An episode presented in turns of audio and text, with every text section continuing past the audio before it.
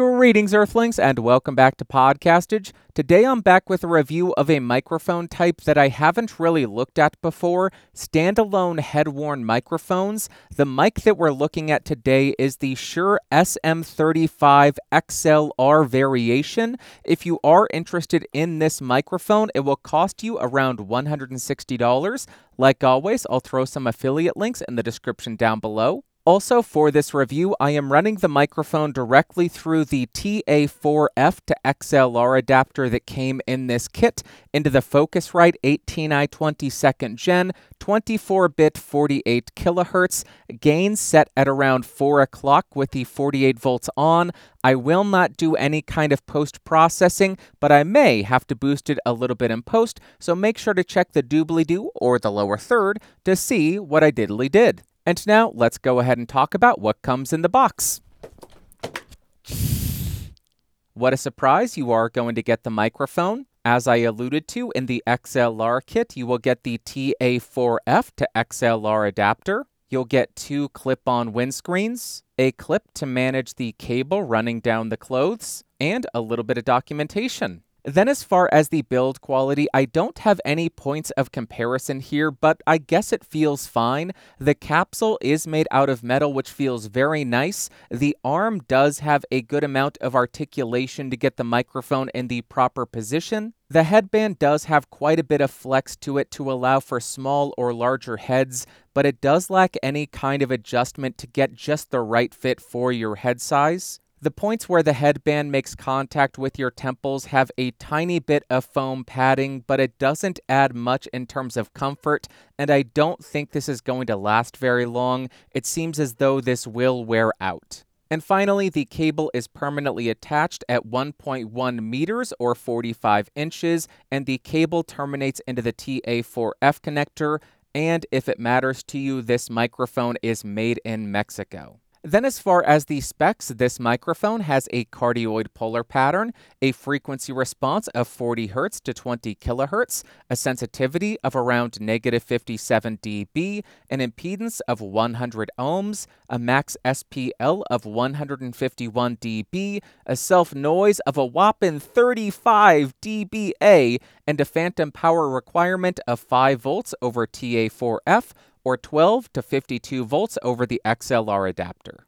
Now I am spinning around the microphone to 90 degrees so you can hear the off-axis rejection and coloration. Continuing around to the rear of the microphone, this is the back. Continuing to the second 90 degree angle, here we are, and then rotating and ending at the front of the mic. Now I want to test the plosive rejection of this thing, so this is a worst case scenario with the microphone directly in front of my mouth. Please bring pizza pronto. Please bring pizza pronto. And now here is the microphone off to the corner of my mouth. Please bring pizza pronto. Please bring pizza pronto. Now, as far as the distance, this is the recommended half inch away from the corner of the mouth. Now I'm about three inches away from the corner of my mouth. Now I'm about six inches away from the corner of my mouth. And finally, about one foot away from the corner of my mouth. Now I am typing on a keyboard with Gateron Blue switches to see how much of my voice versus how much of the keyboard it picks up. And for the gaming folk, now I am typing on the SAD W and the spacebar keys.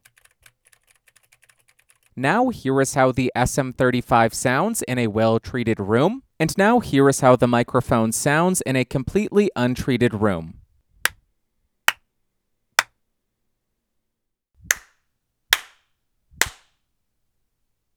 Now I want to see what kind of noise gets picked up as you adjust the microphone on the arm.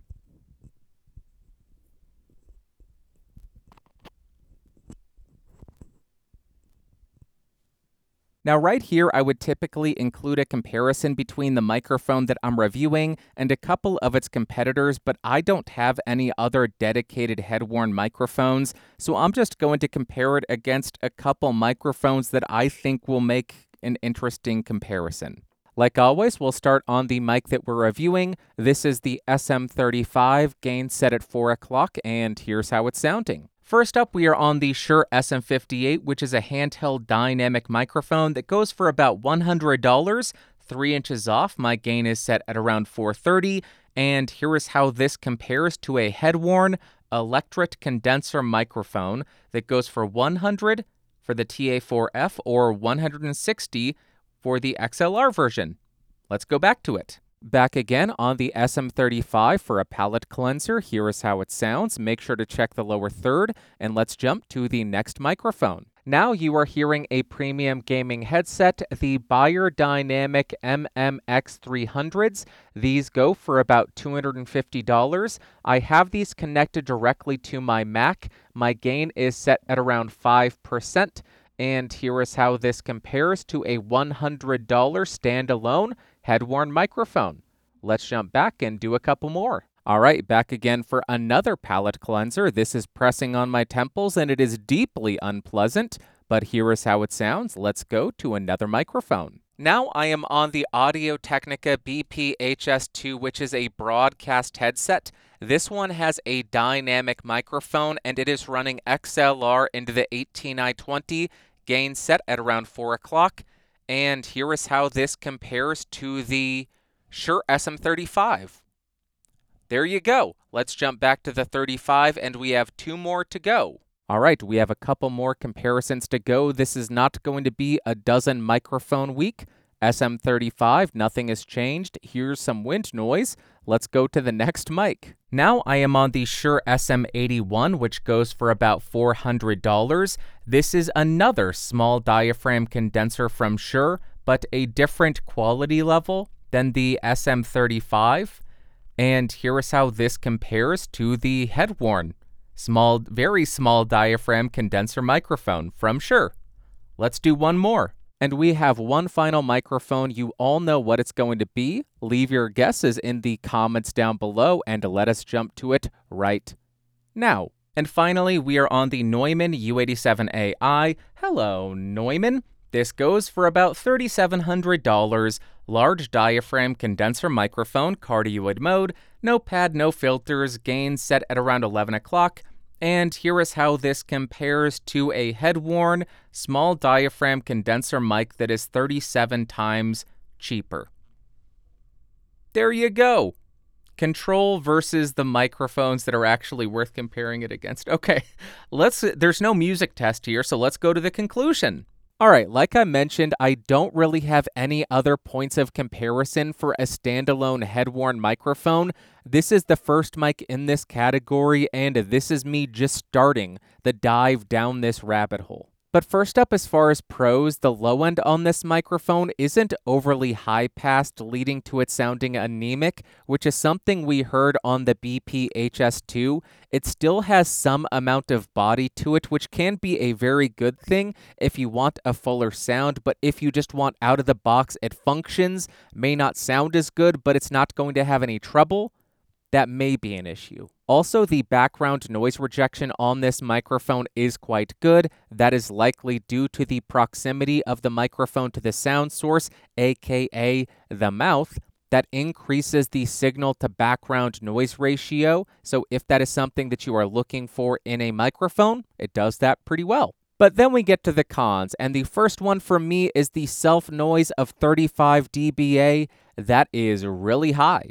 I criticized the Audio Technica AT2020 for having a 20 ish dBA self noise, 15 dBA higher. Not only that, it has a sensitivity of around negative 58 dB, which means you're going to have to crank your preamp and introduce preamp noise as well. All of that to say, if you are looking for a head-worn microphone and you require low noise recordings or you want low noise recordings, this is not going to cut the mustard because it is a worst case scenario, low sensitivity, and high self noise. Additionally, I don't like the lack of adjustability on this thing because it's really hard to get a good fit and to get the microphone to stay in place. As I moved around, the microphone would move around as well and move out of the optimal position. I do understand this is more on the affordable side of head worn microphones, but I would have loved to have seen a way to extend or retract the boom arm just a little bit to try to get the position of the microphone right there on the corner of the mouth. Speaking on that, because this is a microphone so close to the mouth, it's going to pick up wind noise. It's going to If you breathe into the microphone, it's going to pick up that and it's going to suffer from plosives. But to be fair, any microphone in this kind of setup is going to suffer from that. And the final con for me is the comfort of this head worn microphone. The lack of padding can make it kind of tense and a little bit uncomfortable. But because you can't get a proper fit, if it shifts just a little bit and gets right into the correct spot, it can actually become painful. If it presses on your temples in the wrong way, boy, howdy, does it smart not the most comfortable thing, and sometimes downright terrible, painful. And now, what are my overall thoughts and opinions of the SM35 on the electric guitar, the acoustic guitar, and for singing? I don't have any opinion because I did not test that. For spoken word, I am very happy that it is not overly aggressively high passed. It still has some of that body, which is lacking in headsets like the BPHS1, the BPHS2, and if I had tested any other broadcast headsets, I am sure it would be overly high passed on those as well. But because it's not overly high passed, you do start to have an issue with the low mids becoming muddy. I found that a fairly broad cut focused around 200 hertz cleaned up a lot of that muddiness and opened it up quite a bit. The mids in general on this thing do come across a little bit congested and closed off. Not my favorite sound. And then the top end is not over boosted, which I think is great. It doesn't come across as bright either, but it does come across a bit unsmooth. It is not the nicest top end on a microphone, but again, this is a budget head worn microphone, and you can't expect crystal clear, amazing, large diaphragm condenser sound out of this thing. It just has some drawbacks, and I am pointing out what I hear. And to wrap up, would I recommend the Shure SM35? For some people, I think I would. I will admit that it sounds a lot better than I would expect a small diaphragm head worn microphone to sound, especially being that I have only tested headset microphones like the BPHS1 and the BPHS2, which are very aggressively high passed. This sounds much better to my ears than those microphones. However, I do still think this microphone sounds a bit artificial. It has a high self noise, a low sensitivity, and it picks up plenty of wind noise, plosives, and mouth noises. I'm pointing that out because if you have the ability to use a standalone handheld microphone or a standalone large diaphragm or small diaphragm condenser mic, I think you should go that route. The reason that I'm recommending that is because those standalone microphones are typically, if not always, going to have specifications that are significantly better than a small diaphragm head worn microphone like this. And on top of that, a microphone in your hand or a microphone on the stand is not fixed in position to the sound source, aka your mouth. So if you're going to get loud, you can use proper microphone technique and back away.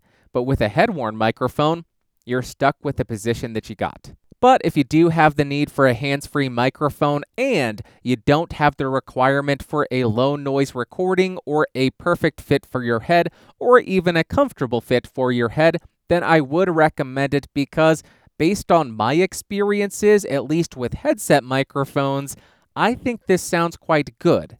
Yes, it does have its flaws, and 10 times out of 10, I would pick a standalone handheld microphone over this, but compared to something like the BPHS1 or 2, I prefer the sound of this. Of course, you aren't getting the headphones like you do with those broadcast headsets. Just for a microphone, I like this better than those other options. All right, that is it for this video. If you found this thing fun, interesting, or helpful, Go ahead and give me a thumbs up. Hated it, big ol' thumbs down. If you want to check out this video beneath me, I bet you'd find that interesting. Go watch it. Go watch it right now. And these people over here are amazing. Thanks to them, and I will talk to you on a later date. Bye bye. Whoop.